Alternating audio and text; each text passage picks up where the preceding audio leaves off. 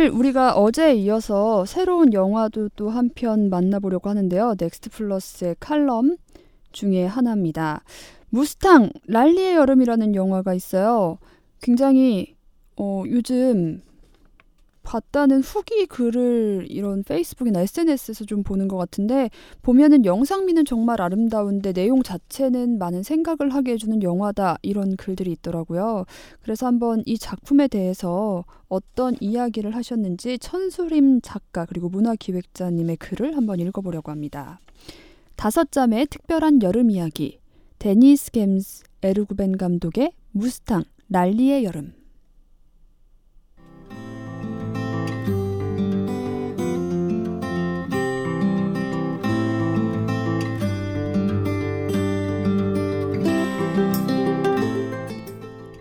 할아버지는 이 공동체에 가족이라는 이름을 부여했다.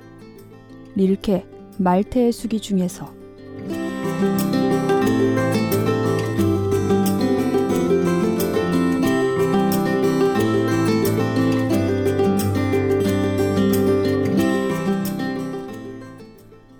터키의 흑해 연안에 위치한 작은 바닷가 마을 이네블루. 무성한 숲과 바다가 있는 아름다운 곳이다.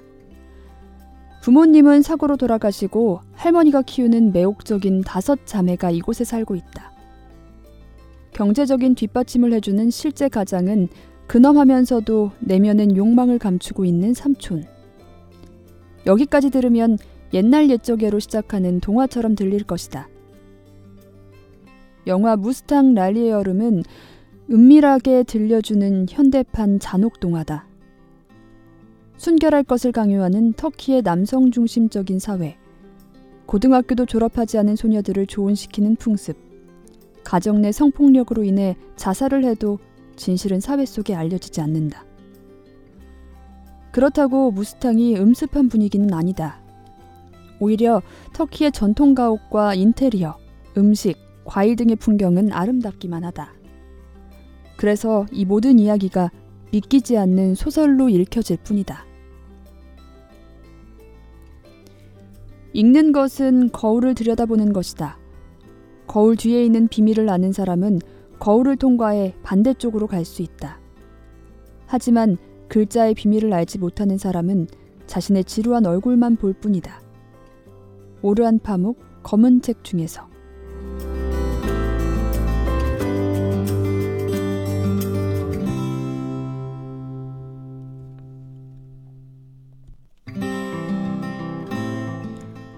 데니스 gem스 에르구반 감독은 장편 데뷔작 무스탕으로 우리가 미처 알지 못했던 터키의 비밀스러운 얼굴을 거울처럼 들여다보게 한다.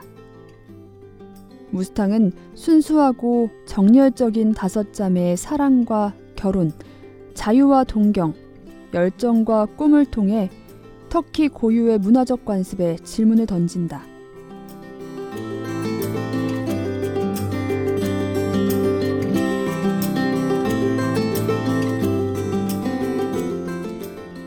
무스탕은 칸 국제영화제 유로파 시네마 레이블상 수상, 스톡홀름 필름 페스티벌 각본상 수상, 유럽 영화상 유러피안 디스커버리 수상, 미국 비평가 협회상에서 표현의 자유상 수상, 고야상에서 유럽 영화상 수상 등 다양한 수상을 했다. 무스탕의 제작자인 찰스 길리버트는 이란의 거장 아바스 키아루타미 감독의 사랑을 카피하다, 사랑에 빠진 것처럼 브라질의 거장 월터 살레스 감독은 온더로드를 제작했다. 데니즈 감독의 발탁 역시 영화만큼이나 화제가 되었다.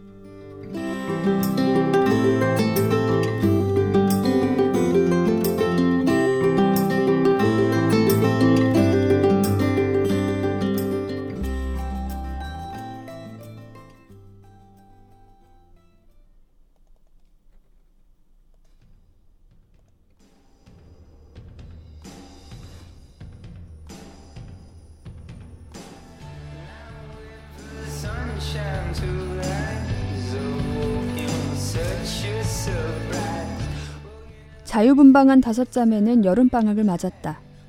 막내 랄리는 선생님과 헤어지는 게 슬프기만 하다. 선생님이 사는 이스탄불의 주소를 받고 집으로 향한다. 첫사랑의 열병을 앓고 있는 소냐, 생각이 깊은 셀마, 순수하고 예민한 예체, 착하지만 의외로 용감한 누르. 다혈질이면서 정 많고 호기심 많은 랄리. 집으로 가는 길에 바닷가에서 남자아이들과 물장난한 것이 동네 어른에게 눈에 띄어 마을 사람들의 눈총을 받게 된다. 여느 시골처럼 입에서 입으로 전해지는 소문으로 인해 곤욕을 치르는 그런 평범한 마을이다. 마을 사람들은 때때로 조력자, 방해자, 방관자, 감시자로 등장하며 또 하나의 대가족으로 등장한다.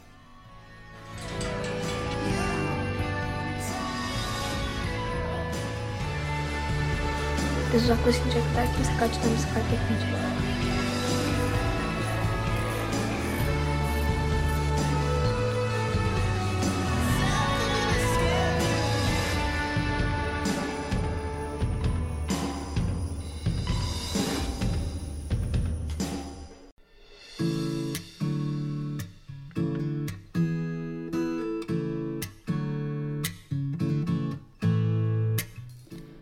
강제로 순결 검사를 받은 후에는 외출 금지뿐 아니라 홈스쿨로 인해 학교도 그만두어야 할 지경이 되었다.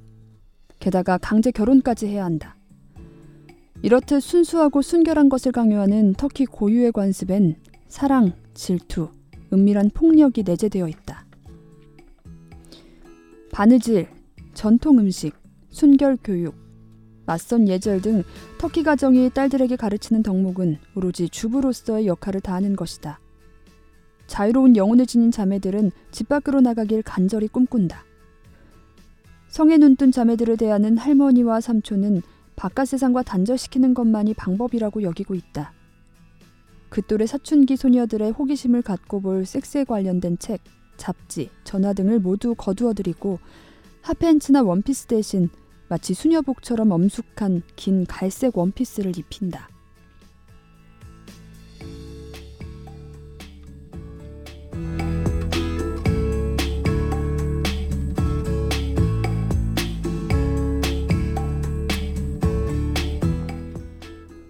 홈스쿨을 통해 전수되는 터키의 전통 음식 제조법에 자매들은 흥미를 느끼지 못한다. 터키는 고기나 새우 등을 넣고 버터로 볶은 대표적인 터키 요리인 필라프. 얇게 민 밀가루 반죽 안에 치즈, 잘게 간 고기, 시금치 등을 넣고 속을 가득 채운 베렉. 터키 고유의 후식인 카다이프. 속에 땅콩이 들어있는 초콜릿 등 풍부한 음식 문화를 간직하고 있다. 하지만 영화 속에 등장하는 음식은 자매들에겐 여자로서의 덕목으로 등장하고 있다. 음식에 담긴 의미나 미각에 대한 향유보다는 만드는 법을 전수하는 데 초점을 두고 있다. 우애 깊은 자매들은 감금 상태에서도 터키식 파이 과자를 먹고 마치 집안이 수영장인 것처럼 수영복을 입고 흉내내기도 하며 시간을 견뎌내고 있다. 어느 날 열정적인 축구팬인 랄리는 삼촌에게 경기를 보고 싶다고 말하지만 거절당한다. 마을 여자아이들은 모두 축구를 보러 간다는데 랄리는 결코 포기할 수 없다. 용감한 막내와 창밖으로 몰래 나와 탈출한 자매들. 폭발할 것 같은 에너지를 보여준 축구 장면은 이 영화의 백미라 할 만하다. 이 경기는 실제 있었던 사례라 더 흥미롭다. 2011년 열혈 관중들의 난동을 막고자 남성의 경기장 출입을 금지한 페네르바체 팀의 홈고장 숫크르사라 코글루 스타디움이 배경이다. 이 경기는 실제 여성과 12세 이하 어린이들만 입장하게 한 금남 축구 경기였다. 축구 경기를 몰래 본 사건 이후 삼촌과 할머니의 감시 그리고 통제는 더욱더 심해진다.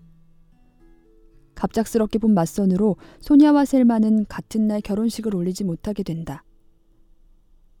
첫사랑과 결혼한 소니아는 행복한 대신 첫날 밤에 혈흔이 없다는 이유로 남편과 시부모에게 억지로 끌려가 순결 검사 받은 셀마는 행복하지 못하다.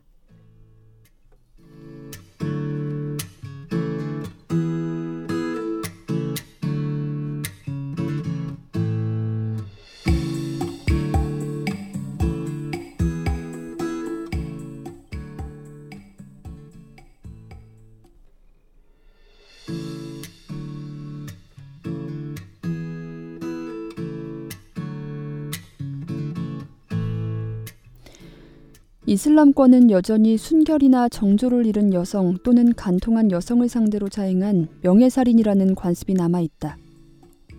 가족의 명예를 더럽혔다는 이유로 남편 혹은 가족 가운데 남성이 여성을 살해할 수도 있다는 것. 여성들을 소유하고 지배하는 남성들의 권력이 거의 신성에 가까움을 증거하는 사례다. 영화 속에서는 직접적인 명예살인이 나오진 않는다. 애체는 삼촌의 성추행을 견디지 못하고 전혀 알지 못하는 청년에게 자신의 순결을 내준다. 어느 날 삼촌과 동생들, 할머니와 식사를 하는 도중에 애체는 자살을 하고 만다. 원인을 알 수 없는 자살로 그려지지만 왕처럼 군림하는 삼촌에게서 벗어날 길은 죽음밖에 없었던 것. 자매들에게 집은 자유를 극도로 억압한 일종의 하렘의 축소판과도 같았던 곳이었다. 알랭 그로리샤르는 창문이 없고 문도 거의 없이 그 자체가 밀폐된 신비로운 중심부로 제국 전체가 전체적인 상태임을 반영하는 소우주다라고 표현했다. 설화인 기터롯을 입은 귀부인에는 이런 말이 전해진다. 여자는 평생 유목민처럼 살아야 할 운명이었다. 비록 사랑에 빠지더라도 항상 주위를 살피며 언제나 떠날 채비를 갖추고 있어야 했다. 세헤라자르의 말에 따르면 사랑조차 그대를 집어삼키고 감옥이 될지도 모르기 때문이었다.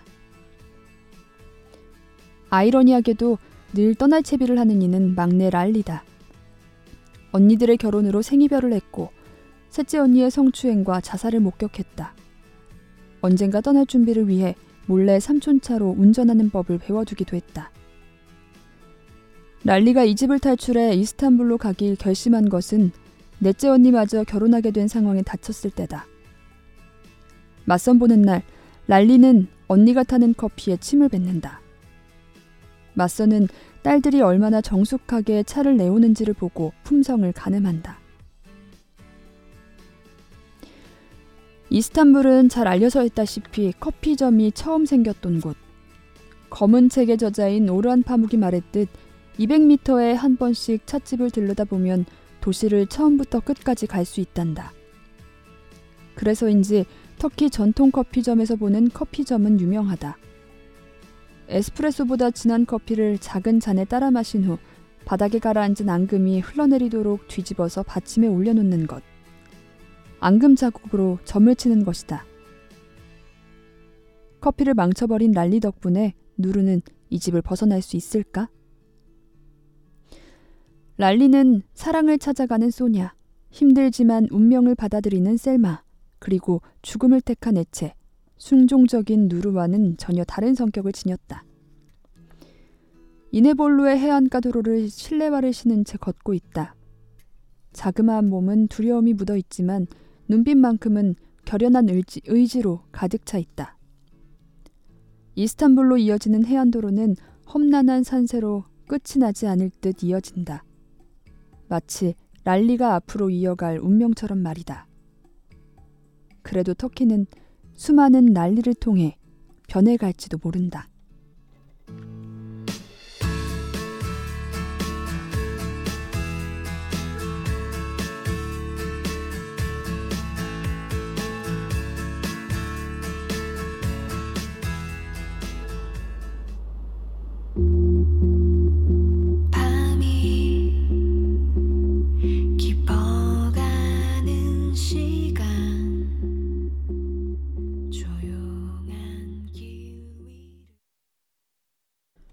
네, 무스탕 랄리의 여름에 우리나라 편 공식 뮤직비디오 OST, 그러니까 공식 OST 뮤직비디오로도 만들어져 있더라고요. 루싸이트 토끼의 내가 내가 들었어요. 어, 이 영화를 굉장히 예고를 보면요. 색감이 파스텔 톤이고 왜 파란 바다 그리고 약간 빈티지한 느낌의 그런 예쁜 영상들이 펼쳐지는데 그런데 그 안에서 보여지는 내용들은 이제 자유에 억압당하는 다섯 소녀들의 이야기라고 하더라고요. 보면서 가슴이 많이 아팠다는 얘기도 많았고요. 어, 터키 카타르의 합작 영화 그리고 종교적인 전통과 가부장적인 포, 포갑 아래서 배제당하고 억압당하는 다섯 명의 터키 소녀에 관한 이야기를 그린 영화입니다. 또 이 영화가 굉장히 많은 이야기들이 비화가 있더라고요. 감독님이 여성 감독님인데요. 임신 중에 이 영화를 촬영하셨대요. 그리고 이 다섯 자매의 배우들을 캐스팅하는 과정에서도 한 명만 연기 경험이 있고 나머지는 완전 신예라고 하더라고요.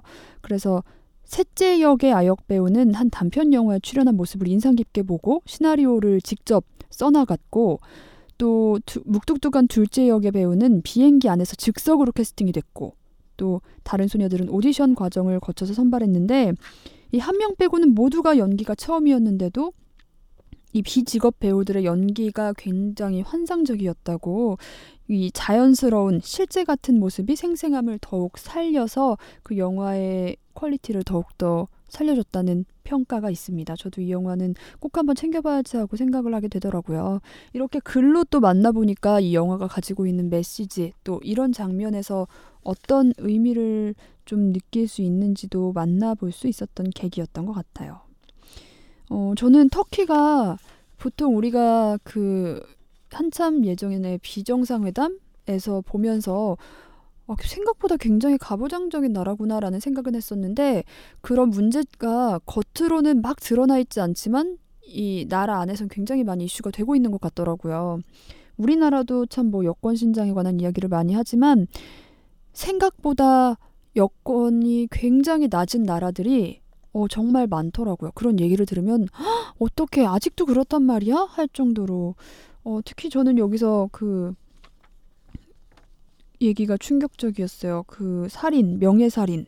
이게 진짜로 이렇게 자행되는 나라가 있구나. 근데 그 나라에 터키가 들어가 있다는 것도 좀 충격적이었고, 어, 뭐, 사실 궁금한 것도 많고, 또 접하다 보니까 인터넷이 발달하면서 나는 이렇게 뭐 우리가 진짜 원래 그런가 보다 하고 살면 모르겠는데 다른 나라 사람들 또 다른 자유롭게 사는 사람들의 모습을 보면은 호기심이 생기는 게 당연하잖아요. 어, 이렇게 갑갑한 갇혀 있는 삶을 살게 되면 나라면 어떻게 했을까 하는 생각도 좀 해보게 되네요. 네. 어, 아까 선마님이 신청해주신 곡이 있었는데 노래를 못 들었어요. 빅베이비 드라이버의 언젠가 그때까지 신청해주셨거든요. 이 곡 듣고 와서 이야기 더 나눠볼게요.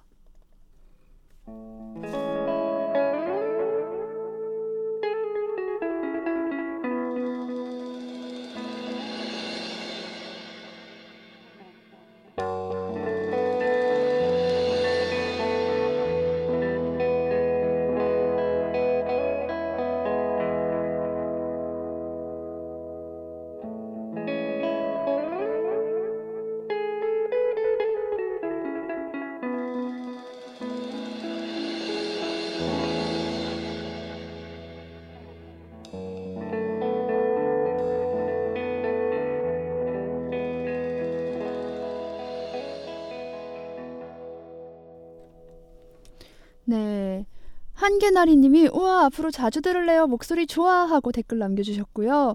선마님은 요즘 젠더 의식에 대한 생각을 많이 하게 되는데 소개해주신 영화를 보면 좀 막막한 기분이 들어요. 많이 나아졌다곤 하지만 이 말 저 말들 들으면 버거울 때가 있죠 하고 얘기해주셨네요. 저는 노래 나가는 동안 궁금해서 이 터키의 여성 인권 관련된 글들을 좀 찾아봤었거든요. 어. 이게 2004년 뉴스긴 한데요. 터키의 부총리가 여성은 정숙해야 한다면서 공공장소에서 큰 소리로 웃지 말고 자신의 매력을 드러내선 안 된다라는 발언을 해서 어, 이 SNS에서 터키 여성들이 활짝 웃는 사진을 찍어서 올리는 그런 운동을 하기도 했다고 하더라고요. 어, 그러면서 예, 이런 사진들도 있고 또 터키 남부에서 여대생이 한번 성추 성폭행을 당하고 한 고등학교 교감이 그 성폭행 당한 사건을 얘기하면서 여학생들이 미니스커트를 입지 말아라. 그러니까 성폭행의 원인을 미니스커트를 입었기 때문이라고 생각을 한 거죠. 그래서 남학생들한테 짧은 치마를 입은 여학생들을 성추행하라고 시켰대요. 그래서 이제 그 사건이 알려지면서 여성에게 인권을 줘야 한다라고 터키의 남자들이 미니스커트를 입고 어, 거리로 나선 그런 일도 있었다고 하더라고요. 이건 2015년에 있었던 일이고요. 어, 정말 우리가 생각하는 것보다 더 그렇구나. 터키도 사실 이슬람 국가잖아요. 그래서 그럴 수도 있는데 뭔가 우리가 형제의 나라, 형제의 나라를 하다 하다 보니까 터키가 우리랑 비슷하다. 뭐 놀러 간 사람들도 뭐 물가도 비슷하고 뭐 굉장히 그렇다. 우리나라와 비슷한 정서 또 유대감을 가지고 있다란 얘기를 해서 의외로 저는 생각을 못 하고 있다가 이런 영화 또 기사들을 접하니까 조금 그렇네요. 우리도 어르신들 보면 가끔 그런 분들 있잖아요. 왜 어디 여자가 어디 여자가 뭐 이런 거. 그러니까 그게 사실 지금은 우리 과도기에 있는 것 같아요. 요즘 많이 바뀌고는 있는데 이제 옛날부터 살아오셨던 분들 같은 경우에는 한꺼번에 생각을 좀 바꾸기가 어렵지 않나 하는 네 과도기죠. 우리가 지나가고 우리가 바뀌면은 우리 밑에 이제 태어날 아이들일까요? 이제 우리 밑에 세대들은 조금 더 나아진 삶을 살 수 있지 않을까 하는 생각을 해봐요. 노래 듣고 올게요. 안녕 바다의 인공위성.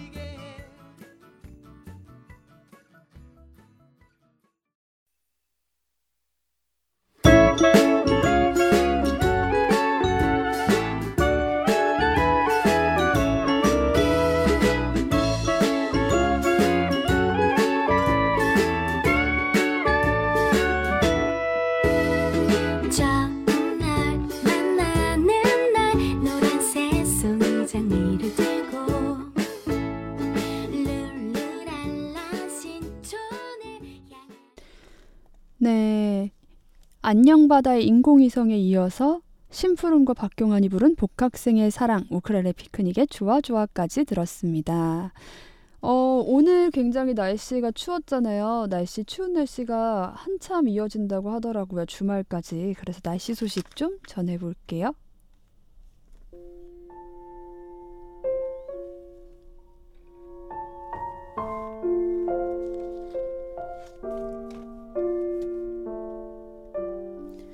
네, 겨울만큼은 아니지만 오늘 전국 아침부터 공기가 꽤 차가운 날씨를 보였죠. 전국이 주말까지 계속해서 이렇게 차가운 날씨 이어질 것으로 예상이 됩니다. 기상청 날씨 예보에 따르면요. 오늘 서울은 1.6도, 대관령은 마이너스 4.6도, 영하 4.6도로 시작하면서 중북부 내륙 곳곳이 영하 기온으로 시작된 곳이 있었습니다. 북서쪽에서 찬 공기가 들어오면서 반짝주기가 찾아온 건데요. 오늘 낮 기온도 어제에 비해서 1, 2도 가량 낮지만 찬 바람이 심해서 체감 온도가 더욱 더 낮겠다고 합니다. 이럴 때 감기 걸리기 쉬우니까요. 옷차림 따뜻하게 입고 감기 유의하셔야겠네요. 오늘 오후 동해안 지역을 중심으로는 구름 끼어 있는 모습입니다. 어제 눈비가 내려서 오늘 동해안 지역의 공기는 미세먼지 없이 좋음 수준 보이고 있겠습니다. 오늘 우리나라는 고기압의 영향을 받아 전국 대체로 맑은 날씨 보이고 있지만 강원도와 경상도는 가끔 구름 많이 끼겠고요. 강원 일부와 경북 일부로는 낮한테 비가 조금 오는 곳도 있겠네요. 내일도 오후에 동해안 지방에는 비 소식이 있다고 합니다. 오늘 낮 기온은 서울 12도, 전주 13도, 부산 12도 예상되고요. 내일 아침 기온 서울 1도, 대전 0도로 예상되고 낮 기온은 서울 11도, 대전 13도가 전망된다고 합니다. 날씨 온도는 좀 높지만 찬바람 때문에 체감 온도가 굉장히 낮다고 하니까요. 겨울옷 넣지 마시고 꼭 잘 챙겨 입고 감기 조심하시기 바라겠습니다.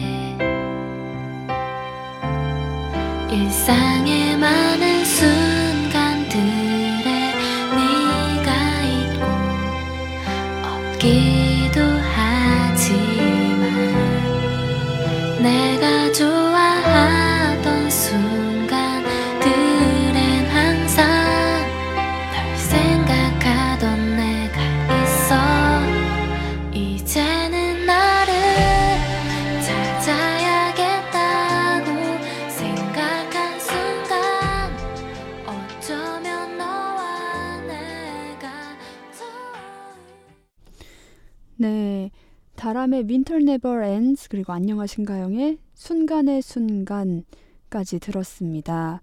어, 오늘 뭔가 날이 추워서 그런가 약간 좀 몸도 살짝 얼어붙은 것 같고 잔잔한 음악 들으니까 약간 왠지 모를 쓸쓸한 외로움이 오면서 나른해지는 것 같기도 한데 지금 벌써 5시 53분이에요. 6시 퇴근하시는 분들은 조금 있으면 퇴근이시죠. 조금 더 힘내시고 오늘 하루 다들 힘차고 즐거운 이 퇴근길, 예, 퇴근하는 길이 원래 가장 즐겁잖아요. 항상 집에 가면 당장 쉴 거야. 아무것도 안 하고 쉴 거야 하지만 퇴근하는 발걸음은 또 왜 이렇게 가벼운지.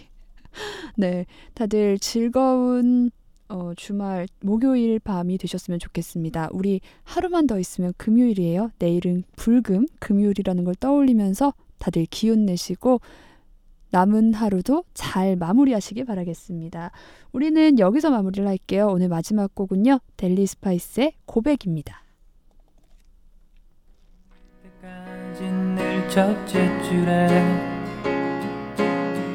겨우 160이 됐을 무렵 쓸만한 녀석들은